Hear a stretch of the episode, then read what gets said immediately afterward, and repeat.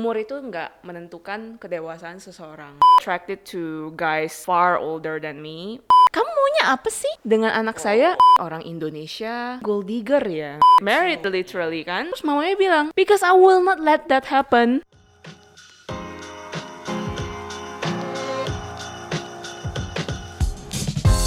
Hi, you're listening to Get Real with Ryan, a podcast that inspires people to show the real side of them with the purpose of sharing valuable knowledge and also learning from each other's life experiences as a lesson and a process to us.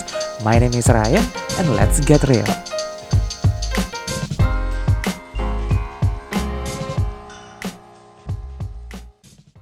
Halo teman-teman, kembali lagi bersama gue di channel podcast Get Real with Ryan. Nah, ini sudah masuk ke minggu baru lagi, saatnya ada cerita yang baru lagi, of course. Em, kali ini ceritanya lumayan bisa dibilang menyayat hati. oh, narasumbernya udah ketawa aja nih, mohon maaf nih. Ya jadi memang lumayan menyayat hati banget sih sesuai dengan judulnya. Em, jadi narasumber gue kali ini tuh mau sharing mengenai pengalaman dia yang unfortunately waktu itu sempat gagal menikah gitu kan. Ya again jodoh di tangan Tuhan ya kita nggak tahu at the end of the day kita tuh bakal sama siapa gitu. Tapi memang ya there must be a lesson learned in every situation dan kita akan ngobrol langsung nanti sama narasumber gue hari ini ada Jeo. Hai Yan, halo Yan. Apa kabar Jeo? So far so good, enjoying my single life for sure. Nah, um, anyway, jadi again yang tadi gue bilang kita akan ngobrol sama Jeo. But before that, kita akan membacakan fakta-fakta mengenai Jeo sendiri. Jadi Jeo ini adalah anak paling bontot. Dia cewek sendiri dari tiga bersaudara dan kakak-kakaknya itu sudah hampir setengah abad umurnya ya. Mohon maaf ya guys. Terus, terus Jeo ini nggak pernah pacaran sama orang Asian, including Indonesian. Wow, Correct. seleranya bule ya Jeo ya. Eh, not that I'm proud of sih, cuman ya nggak tahu ya curse circumstances yang mempertemukan aku dengan you know bule lah. Terus Jeo ini nggak pernah temenan sama namanya mantan. oh itu nggak boleh tuh, itu haram. Terus Jeo ini eh, pernah sekolah piano selama dua- 12 tahun, betul ya? Terus Jeo ini juga nggak pernah dan nggak akan pernah namanya menggunakan online dating. ya karena personally I just think that kayaknya creepy aja gitu. You you ya aku nggak pernah lihat kan kayak Tinder atau apa gitu. You see someone's picture and then you like someone based on the picture. I just think that that is very maya aja sih. Itu nggak real gitu loh. Jadi pengennya yang interaksi yang langsung gitu ya daripada kayak pilih-pilih kiri kanan kayak belanja gitu ya. Jadi nggak mau ya mau yang asli aja. And most importantly, eh, orangnya jelas, maksudnya ada yang kenal. Jadi kita juga secara nggak langsung bisa tahu lah ini orang temennya siapa, terus kira-kira personality-nya seperti apa. So, tapi itu tidak menjamin juga untuk ketemu orang yang baik kan. Betul, betul. Nah, sebelum kita masuk ke dalam em, topik yang itunya Jeo ya, gue pengen tahu dulu nih definisi cinta, love. Ap- menurut lu tuh apa? Oke, back to basic. Jadi basically menurut aku cinta itu harus something yang genuine, right? It's a genuine feeling. Dan harusnya cinta itu enggak sembunyi-sembunyiin, you know, uh, you're not hiding things from your partners. You are uh, accepting your partners for whoever they are. Jadi menurut aku sih kata kuncinya untuk cinta itu just a genuine feeling sih. Jadi um, pas kita makanya ketemu pas di awal tuh pasti orang-orang merasanya wah so sweet the honeymoon period and then uh, after a while kita mulai mempelajari nih pasangan kita tuh sebenarnya kayak apa sih orangnya. If you're if, if you have the genuine feeling with your partner as in um, kamu nggak ada modus kan ada orang ngincer harta terus ada orang ngincer seks ada orang yang cu- cuma ngincer pokoknya gue harus cepat merit Kalau lu incarnya apa? a partner jadi someone yang aku bisa interact at the same level of intellectual and also emotional at some level physical. Kita nggak bohong lah ya maksudnya kamu tanya deh orang-orang yang udah married apa sih yang bikin mereka lengket terus? It's always about physical connection. Ya Jeyo, langsung menuju ke topik utamanya Jeyo ya. Kan lo kan waktu itu sempat mengalami yang namanya gagal nikah. Itu kapan ya Jeyo? Actually, kejadiannya itu 2000 2017 pertengahan. In three years actually. Kita sebut sih siapa nih dia nih? Si si hantu aja lah ya. boleh, boleh. Si hantu ini ya. Jadi si hantu ini ini pacar pertama lo yang bule atau gimana nih Jeyo? Oke. Dia tuh orang mana sih? Si hantu ini tuh um, pacar ketiga aku dan previously aku punya dua mantan itu juga expatriate tapi ya one is from Iran, Oke. another one is from Latin America. Oh. Ya, Menjelajah ke global dunia ya Anda ya. enggak juga. I think it's just circumstances like I said. Jadi kita ketemu aja. Si hantu ini orang Australia. Oke. Jadilah kita jadian nih kan. Berapa lama tuh jadian aja ya? Uh, I think around two years. Two years. Ya. Itu full pas di Taiwan atau ada balik ke Indo atau gimana? Nah, dua tahun itu aku masih di Taiwan. Jadi dia tuh lebih kayak we are kind of like texting each other on Facebook at that time, right? And then uh, juga sempat tukeran nomor HP, jadi sempat WhatsAppan. Tapi ya just once in a while, tapi ya lumayan sering lah communicate-nya. Jadi lo pertama kali ketemu in person, terus habis itu karena bisa jadi LDR.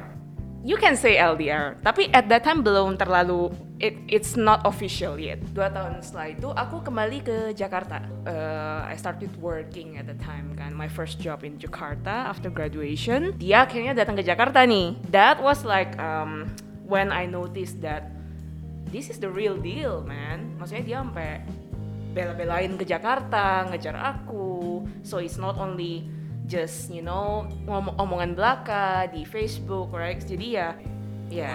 Cio? Oke, menarik nih. Waduh, apa Menarik. ya? Jadi pengen tahu. Jadi history aku pacaran itu juga I'm mostly attracted to guys who are far older than me. But it's only like around 18 to 20 years old apart. Wah itu mah bukan online. Jauh banget kak, mohon maaf kak. Iya iya, tapi at that time aku umurnya berapa ya at that time? 22. Dia umur 41 kalau nggak salah. Satu. Ya. Single. Single. Single duda. Oh, been married. Mm-mm, been married. Oke. Ya kita harus clear dulu ya, kita nggak lakor-lakor gitu. So basically kan dia been married kan. Lo tahu nggak kenapa waktu itu alasannya dia tanda kutip failed during the the marriage? Versinya dia, kenapa dia cerai? Mantan istrinya psycho. Klasik. Jadi ya aku yang naif, you know, at that time aku pas aku langsung bilang, "Oh my god, poor you." Aku malah mengasihani si Mr. Hantu ini gitu loh. Yeah, I mean like psycho could be like anything. Exactly. Kayak, Nah. Salahnya aku aku nggak nanya lagi nih psikonya seperti apa karena aku tuh terlalu udah into banget sama yes orang into kali ya. sama nih orang dan aku percaya kalau dia tuh orang baik-baik ternyata enggak Kenapa Jeo? Kenapa lo sukanya sama yang far older than you? well at that time I thought kalau seseorang itu jauh lebih tua dari aku dia tuh pasti lebih mature. Terus financially udah lebih mapan. Dan yang pastinya ya lebih serius lah untuk nyari pasangan hidup. Itu anggapan aku at that time. Jadi maksudnya itu memang your your apa ya, your assumption lah ya untuk menilai si orang yang cocok buat lu. but I was wrong dia datang ke Jakarta dia confess uh, his feelings to me ya berarti makin clear dong Real deal. Exactly, aku kan kirain, oke, this is real deal. Oh my god, oh my god, gitu. Ya udah, ya, uh, I just accepted his proposal. Oh dia propose di situ. Ya, ya, as a girlfriend ya at the time. Oh oh belum belum. Belum, belum. Jadi ini balik Jakarta masih jadi uh, girlfriend boyfriend. And then aku sempat uh, sejak itu every year I will spend Christmas in Melbourne uh, visiting uh, him and his family karena kebetulan dia ada rumah juga di sana. Jadi it goes on for the next two or three years sampai di tahun ketiga ya something happen. Apa tuh something happennya? Mulai nih kelihatan sifat-sifat buruknya. Kalau aku, it's not like I don't accept his bad behavior, tapi lebih ke aku mencoba untuk fixing, you know, the fixing things. Menurut aku tuh kalau something is broken, you have to fix it first. Iya.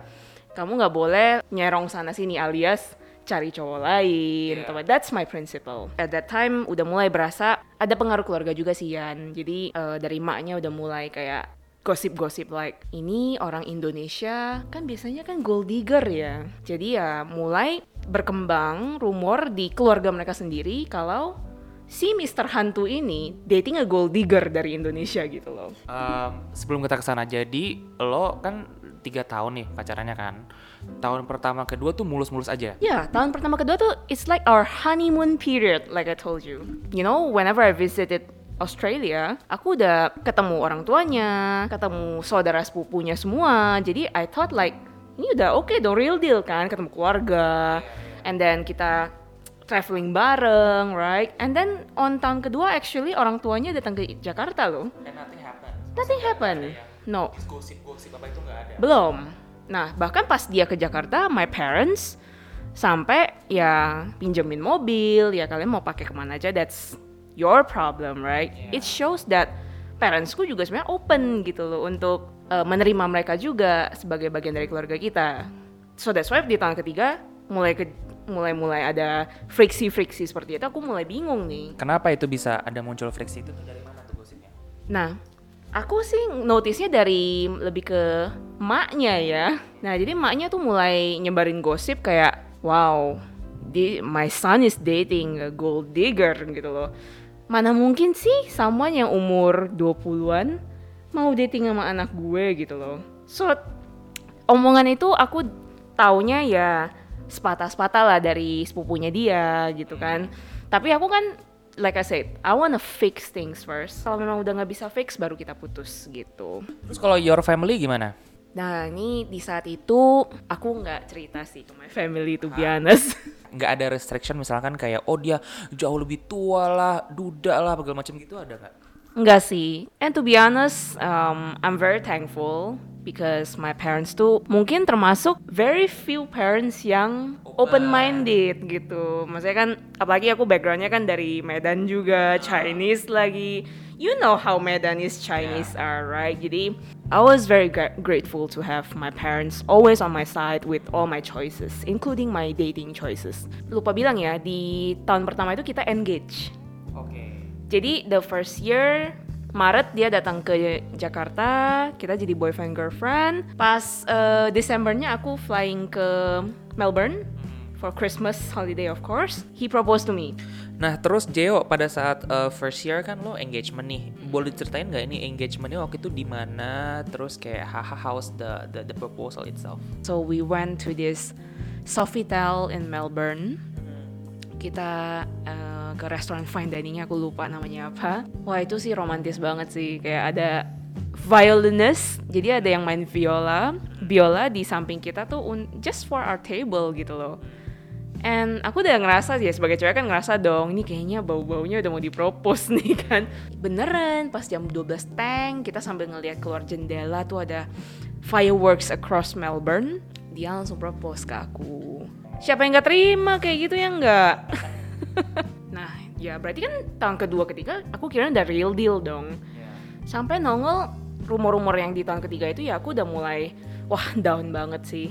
Nah terus uh, si Mr. Hantu uh, responding to your, eh sorry, responding to his mom dengan rumor-rumor itu gimana tuh dia? Awalnya Mr. Hantu masih defending me. Enggak lah mam, I mean kamu dengar dari mana sih gitu kan. He even clarified to me, "Uh, I know you've been hearing things about you, don't worry, you know it's just, you know just don't just ignore it because I'm ignoring it as well. Nah itu selama tahun ketiga sampai tahun keempat, keluarga mereka tuh udah mulai drama. Mulailah kan kayak my si Mr. Hantu ini udah mulai menjauh dari aku. Menjauhnya nih aku sebenarnya udah curiga nih. Kayaknya ada someone else tau gak sih? Tahu kan kalau cewek itu kan pasti ada intuisi gitu kan. Eh, jujur ya secara intuitif, I felt that we are not close anymore and I felt like there's a third person in our relationship sebenarnya. Tapi aku nggak confront. Kenapa? Karena satu, aku ngerasa, wah dia kan udah mature lah in terms of age. Gak mungkin lah dia bohong sama aku gitu. Aku keep on reassuring myself kan, gak mungkin lah Jeyo. I mean, percaya aja sama dia. Kalau kamu nggak percaya dia, why would you still continue? Itu naifnya aku pada saat itu. And then di tahun keempat mulai jauh nih. Kita beneran like, went from talking every single day, even if it's just good morning atau good night gitu, to sama sekali nggak ngomong berturut-turut selama seminggu. Itu something banget gitu loh. Jadi di tahun keempat tuh sebenarnya ya you can say kita tuh udah nggak kayak fiance, you know, we're we're not like fiancés anymore. After that di tahun kelima Jadi lu pacaran sama dia berapa lama tuh? enam tahun, Eh, enam tahun including eh, dua tahunnya di Taiwan. Tahun kelima aku balik ke Melbourne untuk Christmas holiday as usual itu suasana udah nggak enak banget. Aku udah merasa kayak outcasted. Aku bahkan ngerasain kayak they were being a bit racist towards me pas acara keluarga gitu. Gimana? Karena ya mamanya tiba-tiba ngomong begini. Aren't yellow people respects the elderly? Kenapa? Berdasarkan apa tuh dia ngomong kayak gitu? tiba-tiba aja pas you know um, New Year's Eve kita barbekyuan duduk di uh, rumah terus banyak uh, family cousins lagi datang dia ngomong gitu aja terus semua orang kaget dong. Well the only yellow people is me there gitu loh siapa lagi kan? Aku insulted tapi aku diam aja. Karena aku cuek mamanya tuh nggak senang kok ini si Jeyo kayaknya nggak affected ya? Dia langsung tarik aku ke laundry room. Drama banget. drama-drama terus dia bilang kamu maunya apa sih dengan anak saya what do you want from my son Ibu, pelan-pelan bu, nggak usah drama bu. ya aku kaget dong terus aku langsung well what do you mean well I am his fiance Iya. ya kan maksudnya we are gonna get married Married soon. next year literally kan terus mamanya bilang are you sure because I will not let that happen Oke, aku langsung nangis dong kan. Aku nangis, aku langsung balik ke kamar, eh, nggak mau join the crowd lagi yang barbekyuan itu. Ex fiance si Mr. Hantu itu nyamperin aku dong di kamar. Kamu kenapa? Kamu kenapa? Like your mom just insulted me gitu kan. Aku ceritain bla bla bla. Lo nggak tahu. "Eh, eh, kamu kok nggak tahu sih gitu terus ya dia udah mulai playing dumb right oh it's okay I think it's just my mom begini-begini terus kan kayak aku ngerasa it's just your mom. Kamu emang nggak tahu mam lu kayak gini gitu kan. A day goes by. New Year's tanggal 1 Januari right? Sorenya tanggal 1 Januari itu I heard si Mr. Hanto ini berantem sama mamanya di luar kamar. Dibilang kamu minta maaf sama si Jeo. Terus mamanya tuh kan kayak gue nggak mau minta maaf. Gue nggak merasa bersalah gitu kan. Pokoknya drama banget tarik-tarikan and then akhirnya mamanya ketemu aku di kamar. Minta maaf and then aku bilang it's okay. What's done is done. Let's move on to a new you know new chapter. We forget about all this you know. It's okay. Terus mamanya tiba-tiba ngomong gini you sound very insincere. Do you really forgive me? Wah aku tuh ngerasa kayak kesabaranku diuji banget. Aku udah maafin orang terus dipertanyakan lagi gitu loh. I was thinking aku bilang emang kenapa sih? Mamanya makin marah dong. Did you know that I will put an X on your head yesterday terus aku oh my god ini udah Kok kok kok ibu jadi kasar bu? makanya aku tuh kayak Ibu kesambet apa bu? Waduh, ini udah mengarah ke pembunuhan nih kan. Aku kan juga udah ngeri kan. It's okay. Um, I I will forget whatever happened yesterday. We will move on and I will leave Melbourne. Dan itu tahun ke-6 by the way. Awal dari tahun ke-6. Lo pengorbanan selama lo dating sama this Mr. Hantu tuh apa aja sih gitu loh? Most importantly sih aku udah ngorbanin waktu ya. Karena kan gimana pun juga I'm a woman. Umur 20-an itu kan sebenarnya kayak the golden years, right? So technically di umur 20-an aku itu I've wasted like almost six years with this guy, you know? For what? For nothing gitu loh. Ya kita kalau ngomongin sacrificing my physical you know um, aspects ya udahlah ya maksudnya itu ya beneran nggak bisa dibalikin lagi tapi ya sebenarnya yang paling nyakitin tuh eh, waktunya kebuang Tapi maksudnya kayak by the time nanti misalkan jadi nih married sama si hantu ini, lo emang planningnya mau tinggal di Indo kah? Apa pindah ke sana kah? Terus kerjaan lo di sini gimana? Itu itu tuh gimana tuh waktu itu? Ah, good question.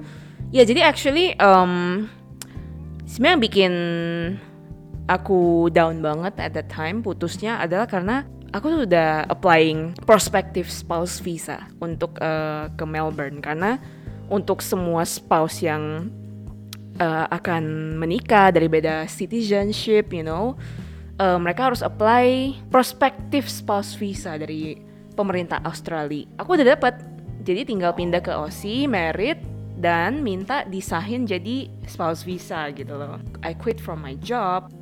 Oke banget lah jobnya. Aku sebenarnya nggak mau ninggalin job itu cause it, it's my passion as well. Tapi karena mau merit ke Aussie ya, I have to sacrifice that as well, right? I left my career behind. I also left my friends, my family of course, dan semua yang ada di Indonesia behind. Sebenarnya yang bikin sakit ya karena udah kepikiran mau ninggalin semua itu. Doesn't matter how much money you got, you cannot buy the time back, right? Sebenarnya itu aja sih my biggest regret. Dan maksudnya kayak this guy is like 40 plus years old, terus still being controlled by his mom. I mean like, girl, he's not worth it. Nah, makanya setelah putus, baru deh matanya kebuka. Aku mulai puzzling everything yang aku nggak lihat selama 6 tahun itu bersama si Mr. Hantu ini, right? Aku mulai ngelihat sebenarnya ini udah toxic dari awal. Sebenarnya dia udah controlling dari awal, cuman akunya sendiri nih yang denying, you know, in denial with the fact that dia tuh sebenarnya udah gak bisa berubah loh, gitu loh. Kamu tuh jangan coba-coba ngubah someone yang udah, you know, tua ya, tapi berharap dia bisa berubah lagi gitu sesuai dengan keinginan kamu. Sebenarnya tuh that's the worst mistake I have done to be honest. Tapi waktu itu apa sih Jeo yang was in your mind gitu? Kayak I know maybe he's a real deal gitu. Tapi what cross into your mind kayak oh oke lo bi lo mau decided untuk you know waste six years of your time? Itu sama si orang ini tuh apa? karena gini kita kan kembali lagi kita uh, grew up in Asian culture right di Asian culture ini kita kan selalu diajarin untuk jaim gitu loh jaim as ini nih kalau misalnya udah pacaran lama-lama kok nggak merit sih gitu right? Jadi at the time sebenarnya aku ada pressure dengan konsep dari you know our Asian culture di mana kita tuh wah kalau udah pacaran lama tuh harus merit. Jadi aku selalu memaafkan memaafkan dia maupun nyokapnya dia every time they try to cause this drama, right? Aku selalu kayak ya udahlah ya udahlah gitu. Ternyata nggak bisa ya udahlah. Sebenarnya when you're noticing that you don't even know where to move forward with this person, you have to pull out, you know, from the relationship. Ya putus kek atau apa gitu kan? Karena if you keep on thinking that you can change that person into someone yang kamu ngebayangin, you know, you cannot. Apalagi udah umur segitu, ya enggak. nggak bakal bisa lah pokoknya. Exactly.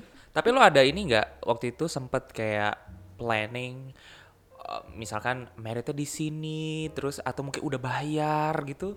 Kalau misalnya urusan preparation, udah pastinya dong. Kita kan, of course. Jadi lo udah keluar duit nih ceritanya. Eh, sebenarnya aku nggak keluar duit lah karena fortunately si Mr. Hantu ini tidak pelit gitu. Jadi si Mr. Hantu ini sudah bayarin wedding dress, bayarin eh, DP untuk WO dan eh, di OC-nya betul. Jadi, nah dressnya ini justru udah kelar satu setengah tahun lalu sebelum kita Actual wedding, ya, which is AKA putus. Jadi sampai si wedding dress designernya nanya aku nih, jadi nih? kamu kapan ke OSI-nya ya? Karena kan wedding dress itu kan gede banget ya, jadi masih eh, aku titipin lah di tempat si desainernya. Makanya pas putus tuh sebenarnya udah banyak lah, maksudnya energi, duit, dan juga sebenarnya yang paling nyakitin tuh ya feeling ya, feeling and time sih, udah nggak bisa dibeli balik sih. Dengar-dengar juga ada cincin yang akhirnya jadi hak milik gimana tuh Jeo ceritanya tuh? Oke, berarti ini pas putus ya. Oh putusnya by the way kita putusnya di WhatsApp doang. Six years of relationship putusnya di WhatsApp doang. putus di WhatsApp dan setelah itu dia malah bilang kamu mau aku FedEx FedExin balik nggak barang-barangnya dari Melbourne Barang-barang apa ya? Kayak baju atau you know sepatu. Kan aku kan tiap tahun ke sana right? Terus lo udah relain aja lah udah. oh enggak. Tetep ya. tetep. Balikin dong. Dan lebih amazingnya apa dong Yan? Duit FedExnya itu dicas ke aku dong. Mahal dong kak. ya lumayan lah satu setengah juta lah. Cuman ya daripada gue tinggalin di sana dia bakar atau dia jampi-jampi kan pusing juga ya. Putusnya tuh kayak gini. Dia nuduh aku selingkuh klasik lah cowok-cowok yang nggak lempar batu aja tuh. Ta- ta- Tapi lo enggak kan? enggak dong kan aku udah bilang aku tuh sebenarnya sudah sakit hati banget sejak tahun ketiga yang kejadian Yeah. dengan mamanya kan. Tapi aku tuh orang yang I believe like cheating is not the way to solve problems ya kan? Malahan aku yang ngerasa dia kayaknya udah cheating on me. Cuma aku nggak ngomong aja nih eh tau dia nuduh aku. I realize that you've been cheating on me? Terus aku bilang realize do you have any proof ya dia bilang enggak tapi aku ngerasa aja Weirdo. Exactly right now. Aku aku langsung balikin loh. Udah emosi juga kan. Aku juga ngerasa kamu selama ini cheating. Terus dia nanya, mana bukti kamu? Aku juga nggak ada bukti. Aku cuma ngerasa juga. Kesel kan dia kan. Ya ya intinya pokoknya udah udah Nah, not a healthy relationship. Exactly, udah toxic banget. Aku juga capek sendiri. Jadi aku cuma bilang, kayaknya kita udah nggak on same page deh. Mendingan kita go our separate ways. I wish you all the best, ya. Let's just forget about the wedding dress, wedding ring, etc. itu. I can handle it. Or maybe you want the wedding ring back. Oh, just in case kan aku nanyain dong kan. No no no, kan dia orangnya juga egonya tinggi kan. If that's for you, I will never take take back those stuff that I already gave to you. Oke. Terus lo jual. Jual dong ya, ya ampun. Kalau taruh di rumah kan jadi kayak, you know, kayak takutnya ada jampi-jampi apa gitu kayak. Berlian loh kak, itu berapa puluh juta. Ya, setelah ditimbang-timbang di toko emas, boleh lah, 85 juta. Boleh. Wah. 85 juta fix DP apa gitu lah. Aku udah kayak, this is the best decision after all. Ya lo dapet duit 85 juta lumayan. Nah, itu habis dapat duit itu kan later I travel to Europe sama dua minggu. Harapannya sih untuk biar nggak sakit hati lagi kan. Ceritanya kayak traveling, membuka pikiran, bla bla bla ketemu orang baru. Tapi tahu nggak dua minggu aku di Eropa ngapain? Nangis, literally. Like gini, nggak sesuai dengan planning aku mau ke sana ngapain ya adanya ya nangis tiap hari karena at the end of the day sebagai perempuan ya sebenarnya aku ngerasa ya rugi juga ya gitu. Itu aku juga baru nyadarnya later sebenarnya. And that's when I was alone in Europe aku ngerasa kayak so so many things I have sacrificed including myself gitu loh. Come on man, six years gitu loh. Itu nggak waktu yang sebentar dan pasti banyak memories ya. Ya walaupun itu either good or bad but but still itu kan melekat di diri lo kan. Dan butuh I don't know like maybe sometime yang nggak tahu undetermined mungkin sampai akhirnya bisa healing gitu kan but but but how are you currently Jeo? To be honest, um, semenjak putus ya banyak teman-teman yang baik hati juga kan ngenalin katanya lu mendingan lu ketemu orang baru deh, jangan sedih-sedih mulu kan. Ya, I've been meeting couple of people and then try to date couple of guys juga. Well, aku justru sekarang agak takut nih kalau cowoknya udah mau serius. Oh, But, but tapi maksudnya dengan hal-hal yang sudah lo lakukan itu, is that part of a ways, part of ways untuk lo kayak rebuild yourself gitu loh setelah lo patah hati? ya pastinya ada lah Yan karena kan jujur setelah putus itu baru rasanya tuh kayak mata lu kebuka gitu loh and you realize that you've been ignoring a lot of signs. You've been ignoring a lot of bad signs di mana sebenarnya itu tuh udah nggak bisa ditoleransi gitu loh kalau misalnya udah nongol. Nah makanya pas putus itu aku juga udah akhirnya bisa mempuzzle kembali semua whatever happened and what caused my relationship to end. Akhirnya aku ngerasa mungkin aku aku sendiri yang belum siap gitu loh. Karena mungkin aku masih butuh untuk you know bisa lebih mature nerima seseorang lebih selektif lagi nerima seseorang. Karena kan ya like I said in the beginning kan nggak semua orang itu genuine. Dan makanya bagi aku untuk nyari orang yang genuine have genuine feeling towards you itu very important.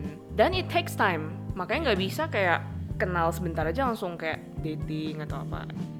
I I heard, I've heard about stories where people dated for three months and then they got engaged and married but it doesn't work for me Mm-mm. Jadi pokoknya sekarang tuh jadi jauh lebih selektif, terus juga Lebih cautious lebih juga. cautious, maksudnya nggak nggak harus lihat background orangnya seperti apa. But um, are you still hopeful for love? Pasti dong, Yan. Kita tuh harus positive thinking, right? Jangan karena satu hal yang udah kejadian di hidup kita, uh, took us down, you know, terus kita nggak bangkit lagi itu nggak bener. Menurut aku justru aku sekarang lebih thankful karena aku nggak sempat merit. Karena aku nggak bisa ngebayangin nih kalau merit sama orang seperti itu. Terus dengan keluarga seperti itu yang ternyata rasis dan tidak menerima aku that will be a hell you know. So sekarang ya tetap hopeful dan ini sih lebih selektif juga sih pas ketemu ya potential guy to date. Jadi ya tetap ya, maksudnya nggak let this um, situation took you down for like Gak boleh, gak boleh. Karena some people kan ada yang stress banget nggak mau ketemu orang, terus some even got suicidal, right? Nah ini tuh aku ada beberapa teman juga yang punya kejadian yang sama, but they went down to a worse path, di mana mereka jadi kepikiran suicidal, right? Di sana aku ya mulai uh, lebih banyak lah kayak nasihatin mereka, kayak I've been there as well, you know, so you're not alone tapi kamu juga harus mikirin diri sendiri juga nih. Kamu nggak boleh ngerasa kalau kamu tuh korban gitu loh. Kamu justru harus ngerasa kayak kamu tuh uh, blessing karena kamu masih disayang Tuhan untuk diselamatin dari kejadian-kejadian yang nggak sebenarnya nggak bagus buat kamu ke depannya gitu Nah, um, that's an interesting insight.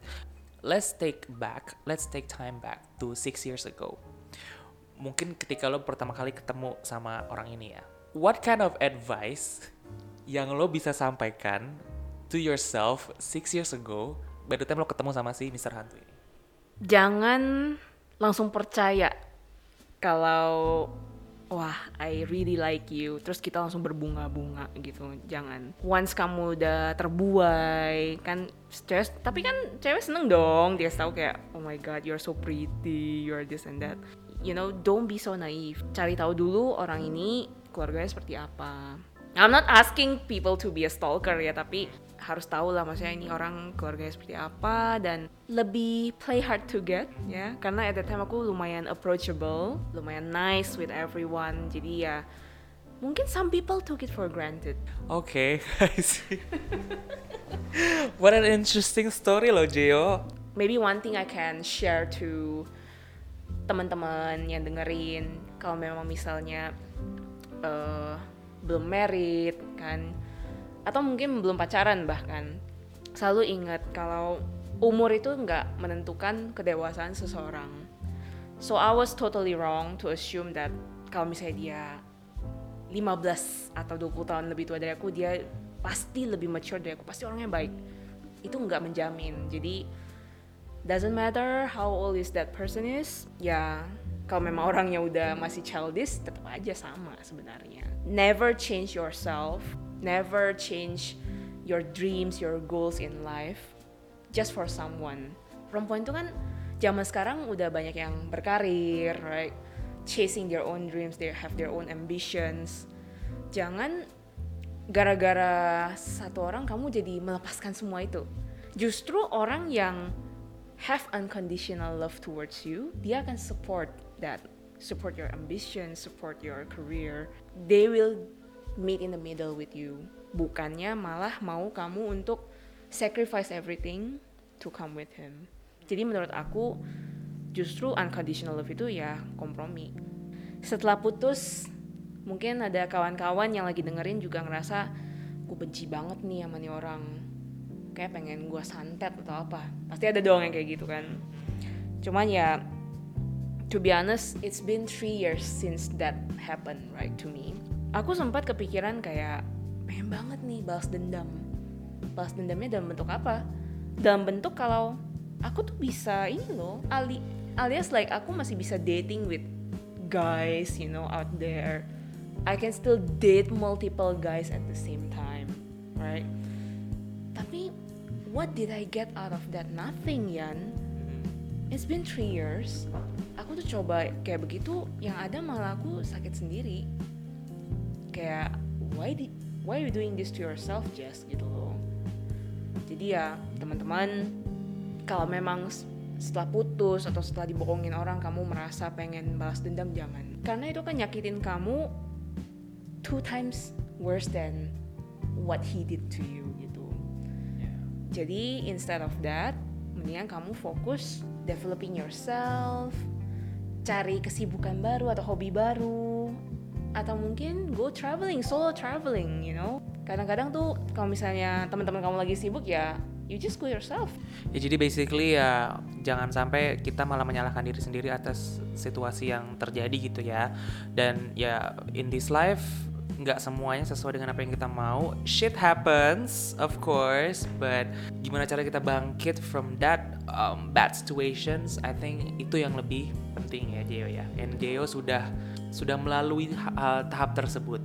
Wah Jeo, what an interesting conversation. Ya, hopefully ini ya um, can be something interesting untuk Ryan dan juga pendengar setia Ryan. Anyway, Jeo, thank you so much for sharing. Sama-sama Ryan. Begitu teman-teman ya, jadi ya hopefully ada pelajaran bisa diambil dari pengalamannya Jeo. So, kita akan ketemu lagi di episode selanjutnya ya. Thank you so much for listening to this episode. Bye-bye. Bye guys. Hey, have you tuned into other real stories on this podcast? Make sure you do. Get Real with Ryan. New episodes every Friday. Stay tuned.